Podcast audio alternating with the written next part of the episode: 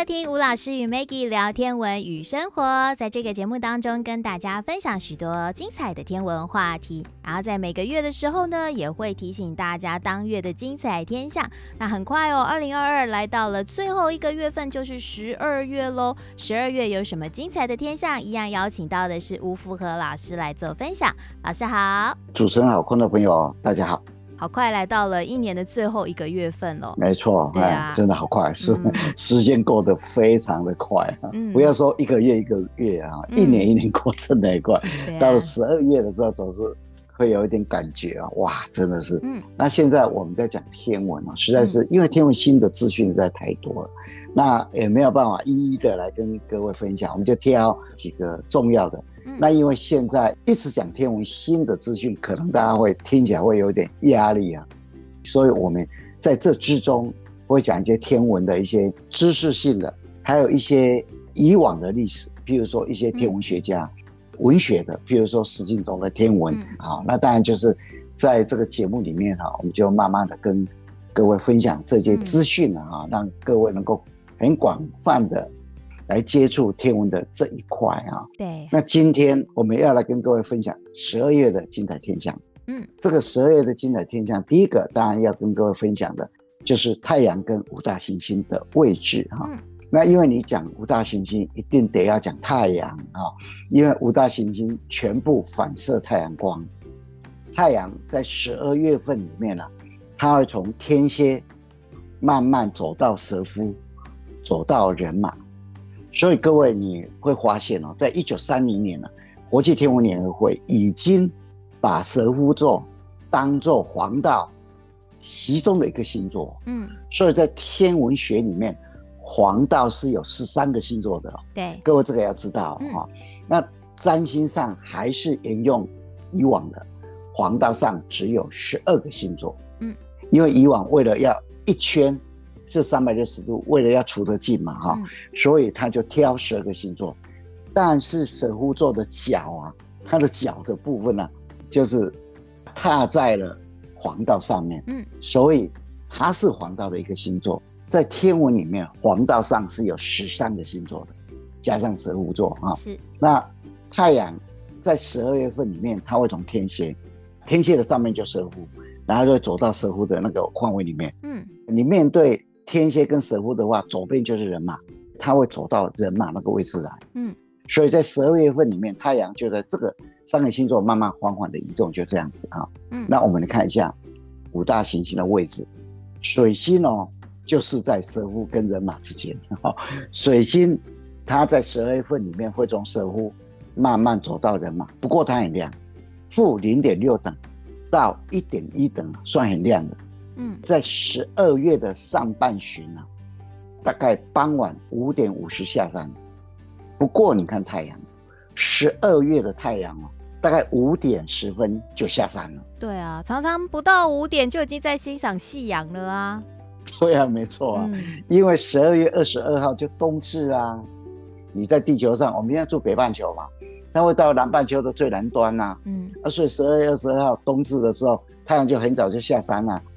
五点四十以后啊，大概整个就不会影响天空了。嗯，十二月的上半月的时候，要看水星实在也有一点困难。嗯，因为太阳下山不影响整个天空，差不多水星要下山。嗯，不过在十二月的下半旬，你要看水星就比较有机会。为什么？因为十二月的下半旬，水星六点二十才下山。嗯。大概有三十分钟的时间可以看它，嗯啊，那水星哦，在十二月二十一号会来到东大距，哦，这时候它的星等是负零点六等，嗯，那以前我们讲过嘛，如果东大距就要往西边看，对，那西边看就是黄昏，嗯，西大距就要往东边看，那东边就是要早晨，嗯，那因为十二月二十二号是冬至。所以这时候的太阳比较早下山，对，所以水星东大距它大概在六点二十才会下山，中间就有二三十分钟的时间可以好好欣赏一下水星。嗯，那金星啊，其实比水星更不容易观测。嗯，其实在十二月份里面啊，水星跟金星靠得非常非常近，但是金星又比水星还要靠近地平，它一样从蛇夫走到人马，星等大概负 三点九 等，在十二月的上半旬哦，它大概傍晚五点三十五分就下山了，嗯，即使到了十二月的下半旬哦，它六点就下山了。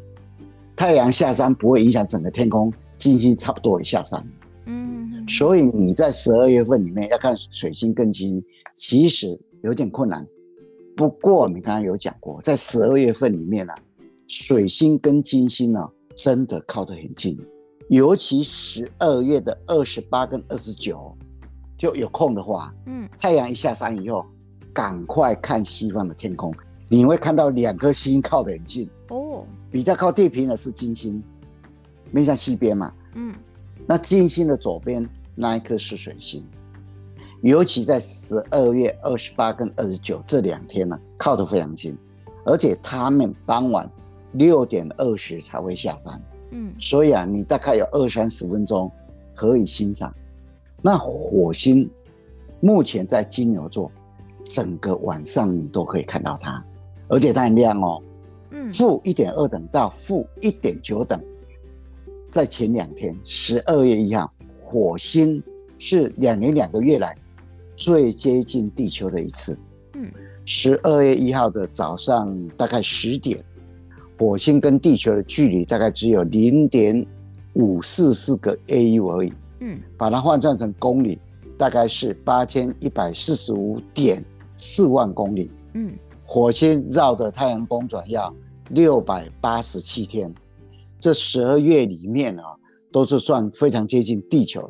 嗯，那来到十二月八号的中午一点四十二分，火星会来到冲的位置，就是地球在中间，太阳跟火星在两侧，角度成一百八十度，这个时候火星离地球也只有 零点五五 A U、哦、如果你把它换成距离的话，大概是八千二百二十二万公里，所以你把冲跟最接近地球的时间把它减一下，大概也不够差七十七万公里而已、嗯、所以你会发现哦，火星在今年的十二月是非常非常接近地球的。在十二月里面、哦、你大概可以把握时间，抬起头来好好欣赏一下火星，你在天空中可以看到一颗红红的天体，那一颗就是火星。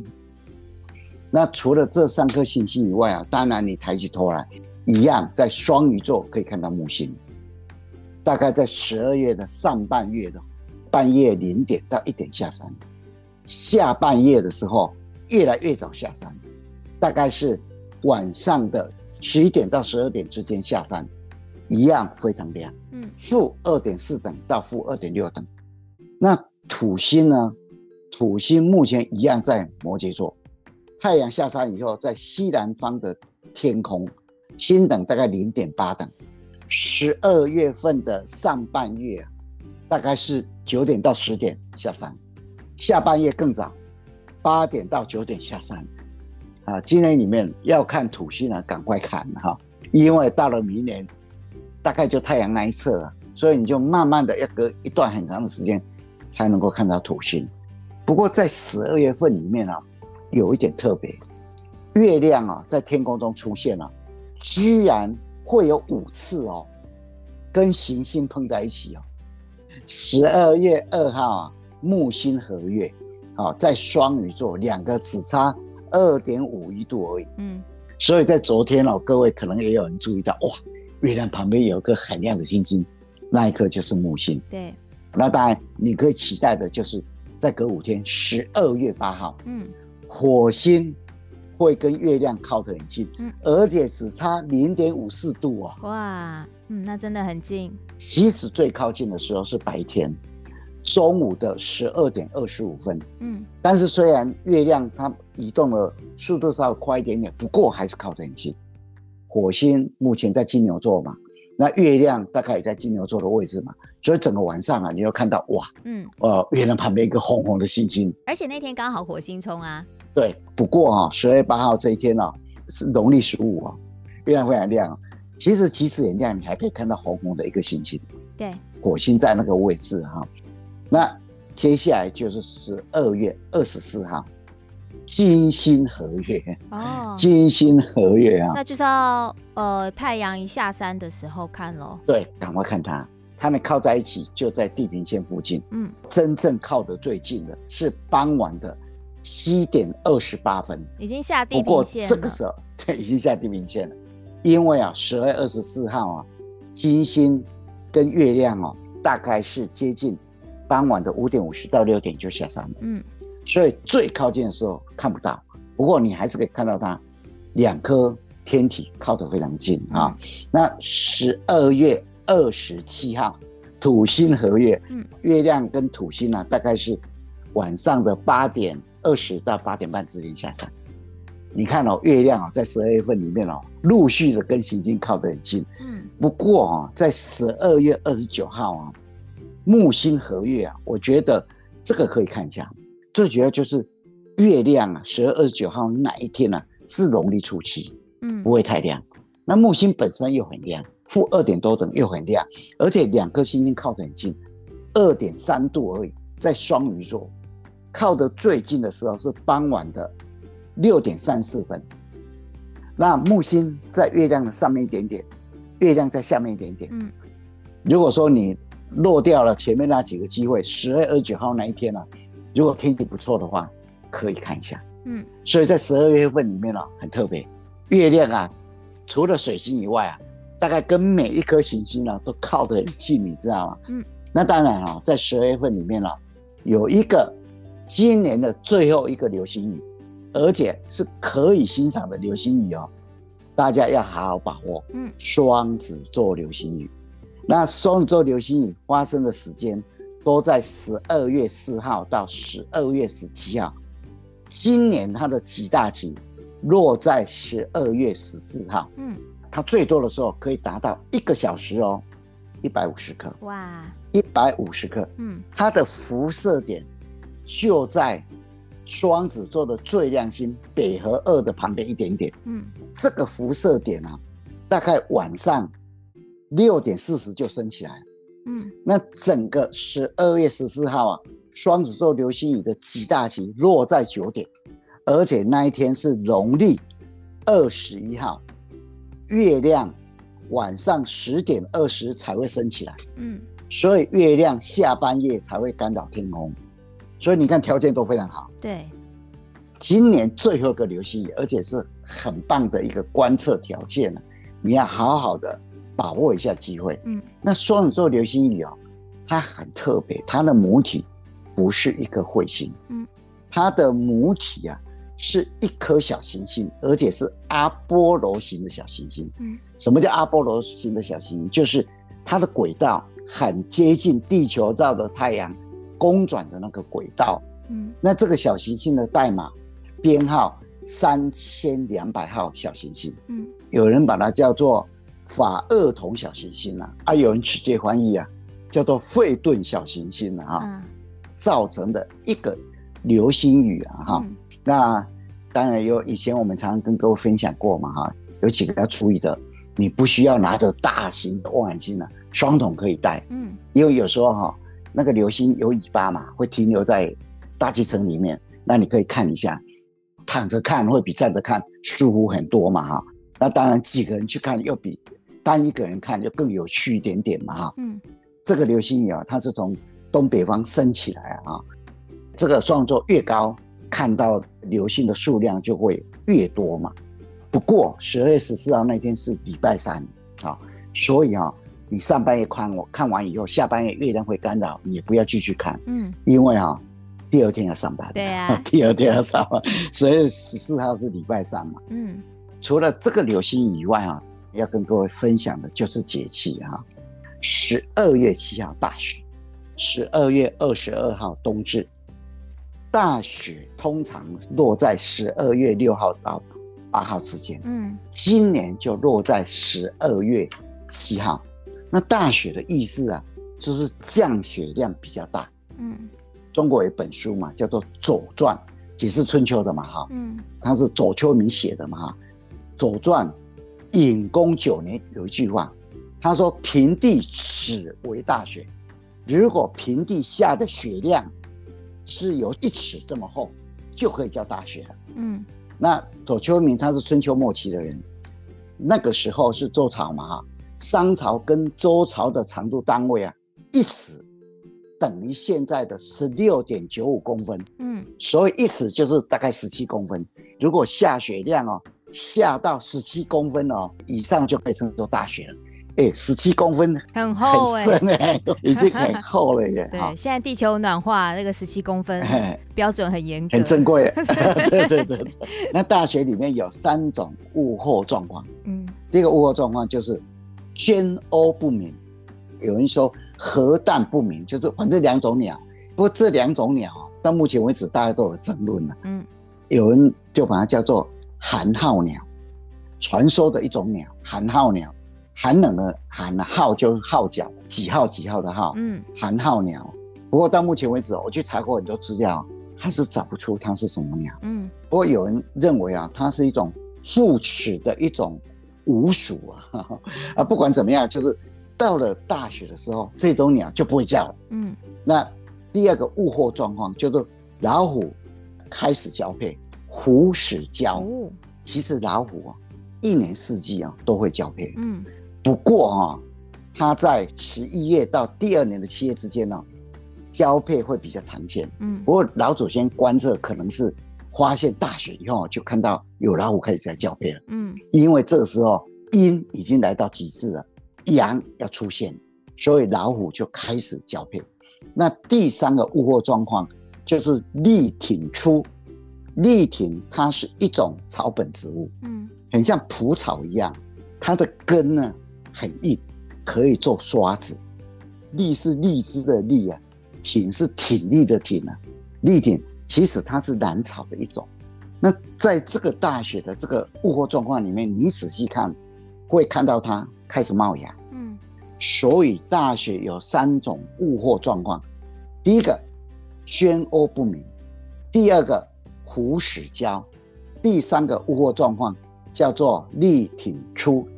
在大雪这个节气里面哦，有一首我还蛮喜欢的诗啊，郑板桥写的，嗯，它的题目叫做《题游侠图》，题目的题，游侠哈，就是游戏人间的大侠哈，游侠图。他说：“大雪满天地，胡为仗剑游，欲谈心里事。”同上九家楼，就这样子。他说满天满地都大雪啊，好，那很冷嘛。你为什么胡？我就胡来的胡。你为什么插着剑啊，在那边走来走去的？你心里有什么过意不去的吗？一谈心里事，我没到酒家去谈嘛。嗯，同上九家楼，哇，这个是很豪气，你知道吗？题游侠图，大雪满天地，胡为仗剑游，欲谈心里事。同上酒家了、哦、不要在那闹事吧。这时候我就要说一句警语：喝酒不开车，开车不喝酒。OK， 那当然还有一个节气了哈，十二月二十二号冬至哦，这个实在是非常重要的一个节气哈。嗯，通常冬至落在十二月二十一到十二月二十二，那今年落在十二月二十二号。嗯，冬至这一天，太阳直射南回归线，所以北半球。一年里面哦，北半球白天最短，嗯，黑夜最长。那北极圈这时候是永夜，南极天是白天永昼的状态，嗯。那冬至哦，一样有三个物候状况。第一个，蚯蚓打结，蚯蚓结，传说哈、哦，蚯蚓啊、哦，在寒冷之后它会卷在一起，那一感受到阳气啊，它就马上伸直了，嗯。那现在冬至嘛。最冷的时候啊，所以蚯蚓都全部几个像球一样啊，打结一样，所以蚯蚓节。所以以前我们老祖先哦、啊，在气候状况里面很会观察大自然的现象。嗯，冬至有三个物候状况：蚯蚓打结、蚯蚓节。第二个米角节，那米啊，它的体型比较大，嗯，它是属于水边的动物，它属阴，它的脚趾向后，嗯，很像水牛一样，嗯。那鹿啊。它的形态比较小，它属于山形的，属于羊。它的脚趾是向前的，很像黄牛一样。所以夏至的时候、哦、阳气到了极点，那阴气就开始产生了，因为阴气出现了，所以鹿角就开始掉落。嗯，那到了冬至的时候，反过来，对，阴至阴到了极点，阳开始生了，所以麋鹿啊，它就感受到阳气，它的角就开始掉落。哦，所以冬至的时候啊，麋角解。那第三个冬至的物候状况啊，叫做水泉冻。嗯，因为很冷到了极点，阳气开始产生了嘛，地面上原来是都解冻的，那这时候感受到阳气啊，地表底下的一些冰啊就开始解冻，那地下的水就开始流动，所以就水泉冻。所以冬至里面也有三种物候状况，嗯，蚯蚓节打结的节，米角节，水泉冻。哦，就在十二月份，最重要的当然就是哇，五大行星跟月亮靠得很近了、啊。那你看起来会很惊讶，哇，月亮旁边怎么随时都有一颗亮星啊？嗯，第二个哈、啊、很精彩的双子座流星雨，第三个哈、啊、就十二月二十二就冬至了嘛，大概有人就要吃汤圆啊，要怎么样了、啊？有一些民俗、啊、不是有一句话叫做"三九补一冬，来年无病痛"。对啊，所以今天啊，我们就跟各位分享十二月份里面非常精彩的天象，还有非常精彩的节气啊，希望大家今年都过得非常的顺利愉快啊！好，那今天就先跟大家分享到这里咯，谢谢吳福和老师，谢谢，谢谢大家。